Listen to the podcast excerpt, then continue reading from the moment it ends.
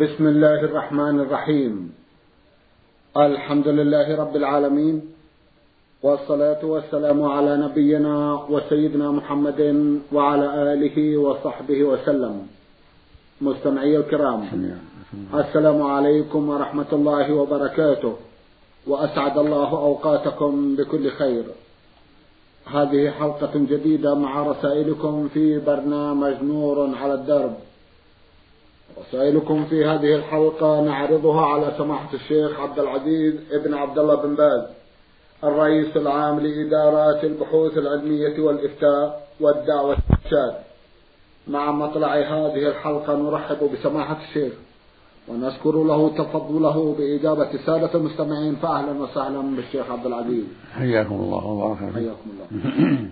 أولى رسائل هذه الحلقة رسالة وصلت إلى البرنامج من أحد الأخوة المستمعين، يقول عن الصديق أحمد جعفر محمد علي، يقول: لقد قرأت في كتاب: إذا جالس المسلم شارب الخمر سوف يهبط عمله 40 يوم. أرجو منكم توضيح هذه المسألة، وهل ما قيل صحيح؟ جزاكم الله خيرا. بسم الله الرحمن الرحيم، الحمد لله، وصلى الله وسلم على رسول الله وعلى آله وأصحابه من اهتدى بهداه. أما بعد، هذا الحديث لا نعلم له أصلا، وليس مما يعرف عن النبي عليه الصلاة والسلام، بل هو فيما يظهر موضوع مكذوب. لكن مجالسة شارب الخمر لا تجوز، والواجب الإنكار عليه وتوجيهه إلى الخير وإرشاده ونصيحته، ولا يجوز أن يتخذ أصحاب الخمر جلساء،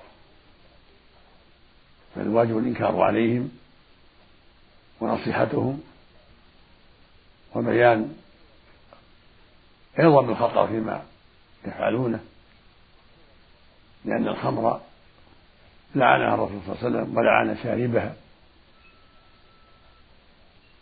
وعاصرها ومعتصرها وحاملها والمحمولة إليه وبائعها ومشتريها وآكلة ثمنها،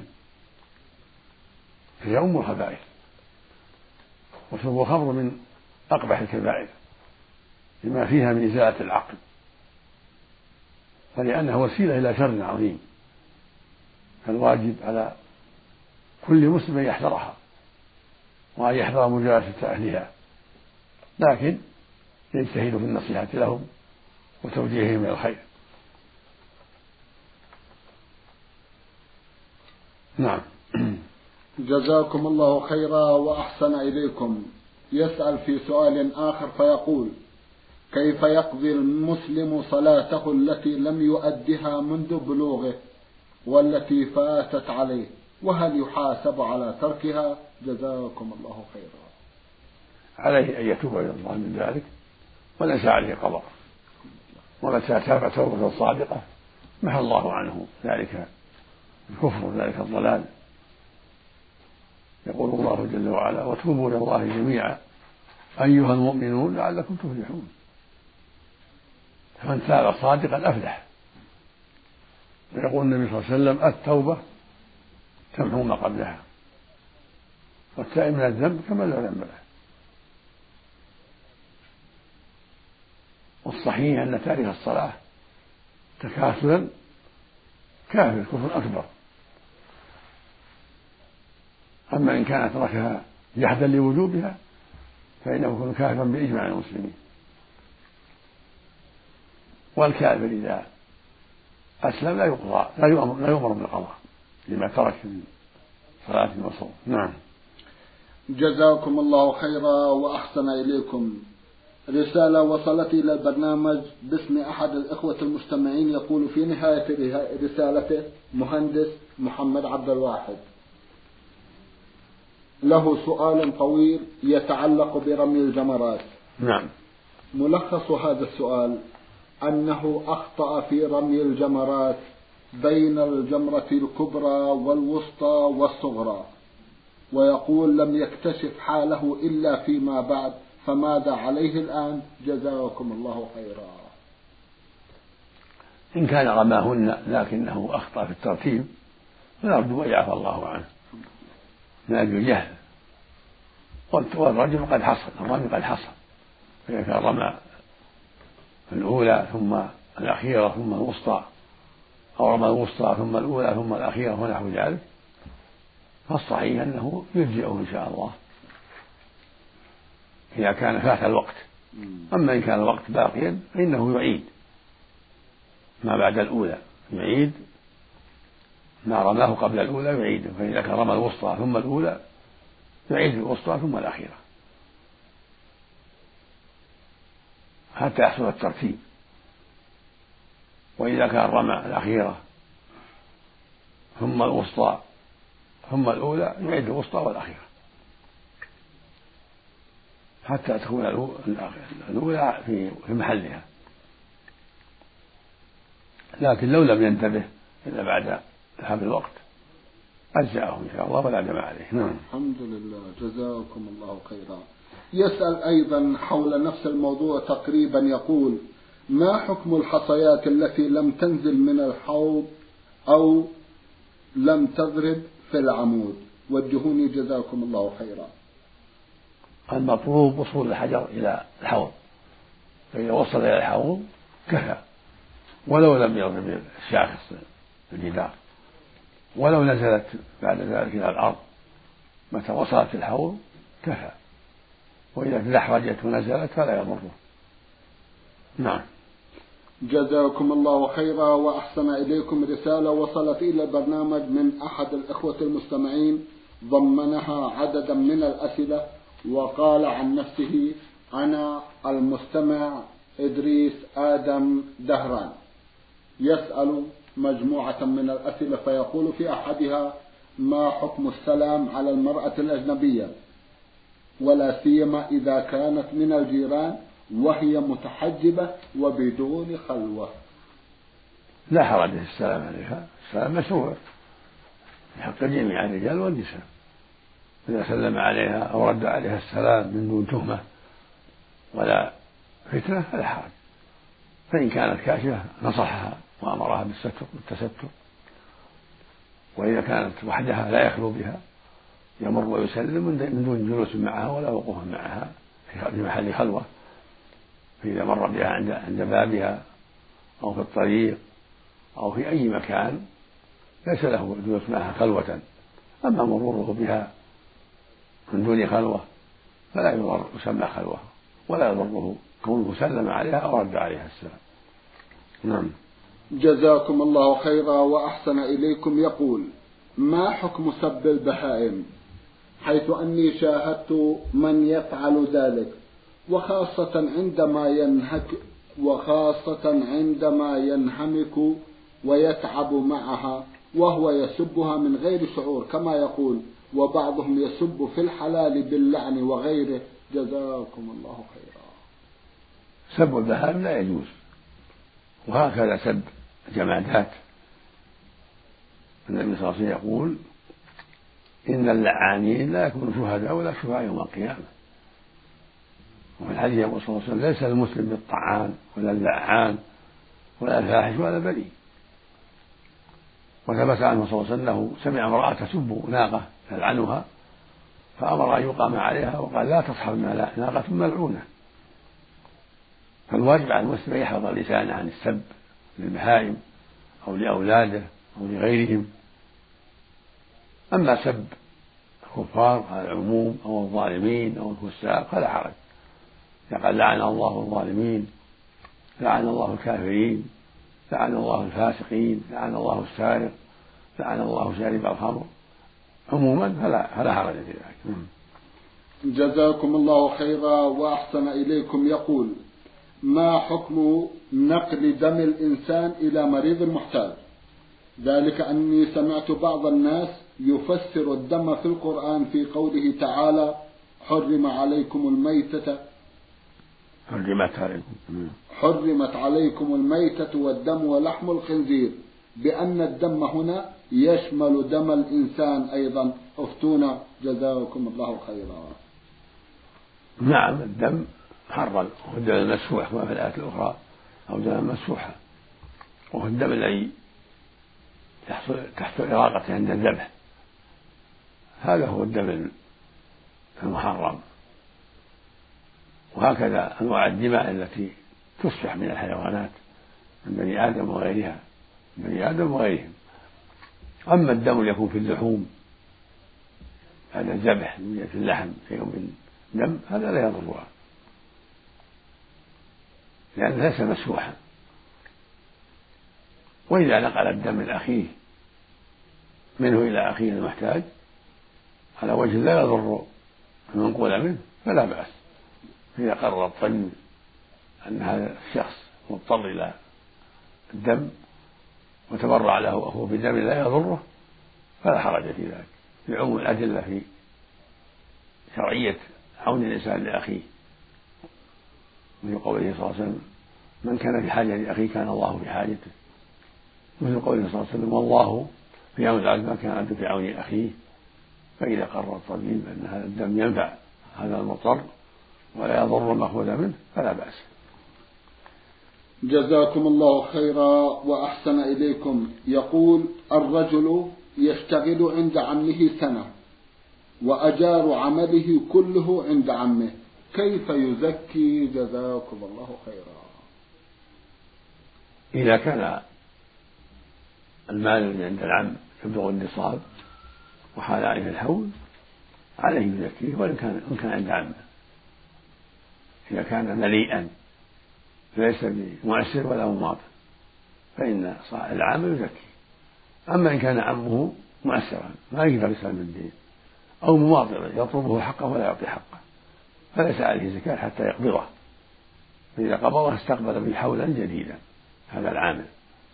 أما إن كان عمه مستعد يعطيه ولكنه جلس عنده كالأمانة فإنه زكي كل ما حال عليه الحول. نعم جزاكم الله خيرا وأحسن إليكم. يقول هناك أناس يتكلمون بالكلام الفاحش وأنا نصحتهم بتركه ولكنهم يقولون هذا مزح، فماذا نقول لهم؟ جزاكم الله خيرا. تقول لهم إنه لا يجوز المزح بكلام محرم، والواجب أن يكون المزح بكلام مباح وشيء مباح مع قلة المزح. أما أن يمزح باللعن أو بالشتم والسب أو بالكذب فلا يجوز. يقول النبي صلى الله عليه وسلم ويل للذي يحدث فيكذب ليضحك به قوم ويل له ثم ويل له. ويقول صلى الله عليه وسلم لعن المؤمن كقتله هذا وعيد شديد. ويقول صلى الله عليه وسلم سباب المسلم فسوق وقتاله كفر.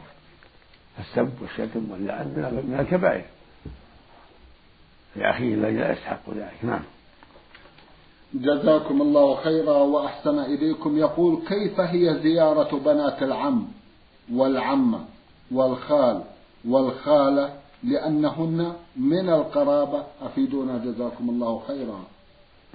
يشرع زيارة الأقارب ولا سيما المحارم كالأخوال والأعمام أو العمات ونحو ذلك حسب التنسيب، أو بالمكاتبة أو بالهاتف تلفون كله طيب.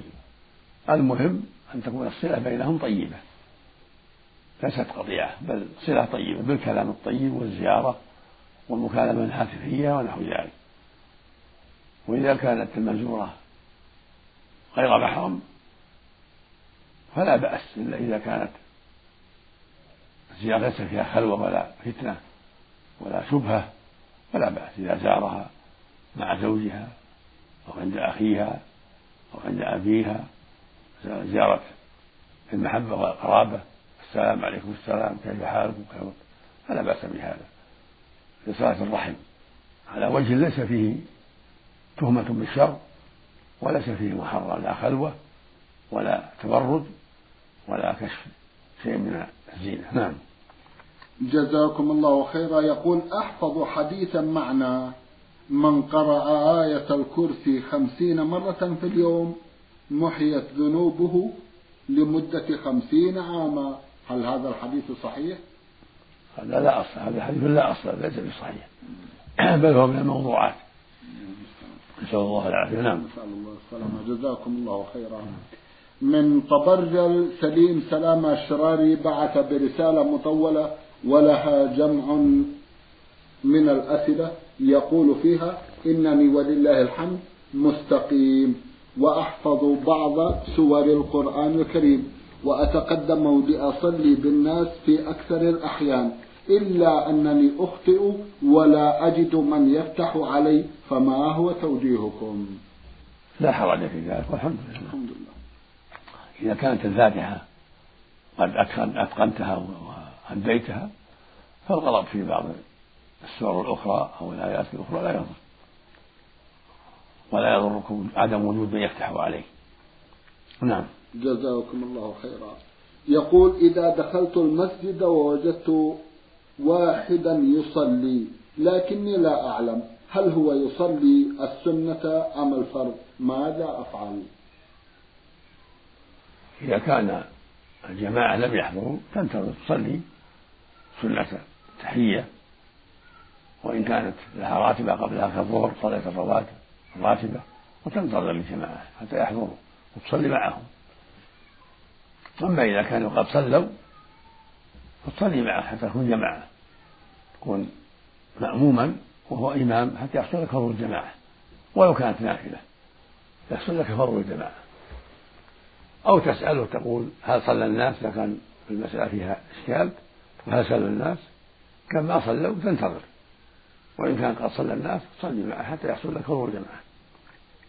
نعم، جزاكم الله خيرا. يقول: يحصل أحيانا أن نبتعد عن المسجد لبعض المناسبات، فهل لنا أن نؤذن ونقيم ونصلي حيث نحن، أم لا بد من الصلاة في المسجد، حيث يقول الرسول صلى الله عليه وسلم: لا صلاة لجار المسجد إلا في المسجد؟ الحديث هذا ضعيف، ولكن نغني عنه حديث صحيحة من يقول صلى الله عليه وسلم: من سمع النداء فلم يأتي فلا صلاة له إلا من عذر. قيل ابن عباس: ما هو العذر؟ قال: خوف أو مرض. ومثل قوله صلى الله عليه وسلم للأعمى لما سأل قال: ليس لي قائد يقود المسجد، فقال له: هل تسمع النداء بالصلاة؟ قال: نعم. قال: فأجب.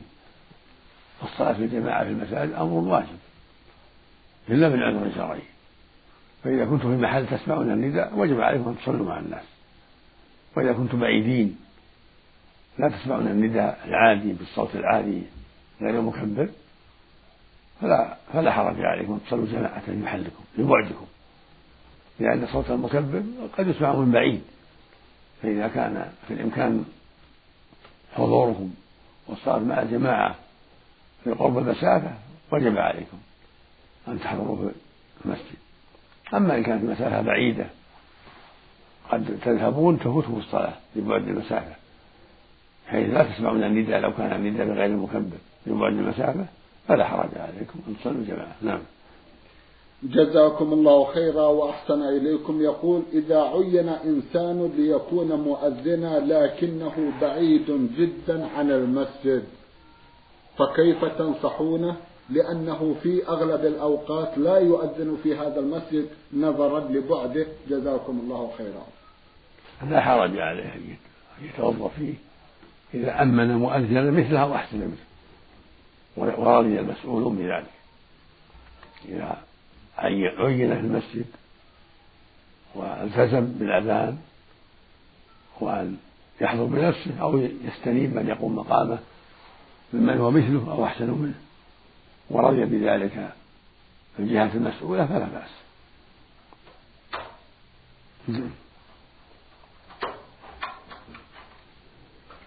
الرسالة التالية رسالة وصلت إلى البرنامج من المستمع غازي علي الجرفي من ذمار، يسأل جمعا من الأسئلة.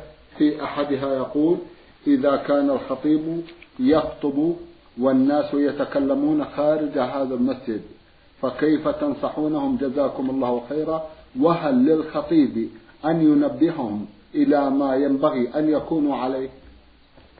نعم، إذا وجد من يشوش على الناس حول المسجد ينبههم الخطيب إذا كانوا يسمعون أو يرسل لهم من يأمرهم بالسكوت والبعد عن المسجد إذا لم يكونوا من أهل الصلاة أو الدخول المسجد حتى يصلوا مع المسلمين. نعم. جزاكم الله خيرا. يقول ما رأي سماحتكم في الاستغفار برفع الأصوات بعد كل صلاة مع العلم أن هناك أناسا متأخرين في الصلاة؟ السنة رفع الصوت بالذكر حين يسلم الناس من المكتوبة. السنة رفع الصوت بالاستغفار والذكر لما ثبت في الصحيحين من حديث ابن عباس رضي الله عنهما قال كان رفع الصوت بالذكر حين ينصرف الناس من المكتوبة على عهد النبي صلى الله عليه وسلم، وقال كنت أعلم إذا انصرفوا بذلك إذا سمعته. هذا يدل على أنه معروف في عهده صلى الله عليه وسلم أنهم يرفعون أصواتهم الذكر وأن من كان خارج المسجد يسمع ذلك ويعلم أن الصلاة قد انتهت. نعم. جزاكم الله خيرا. من ساجر رسالة بعث بها أحد الإخوة المستمعين يقول المرسل قاف لام ميم، يقول سماحة الشيخ أرجو أن تتفضلوا ببيان حق الزوج على زوجته، ذلك لأن هناك شكوى من كثير من الرجال من عصيان النساء واستمساكهن برأيهن، جزاكم الله خيرا.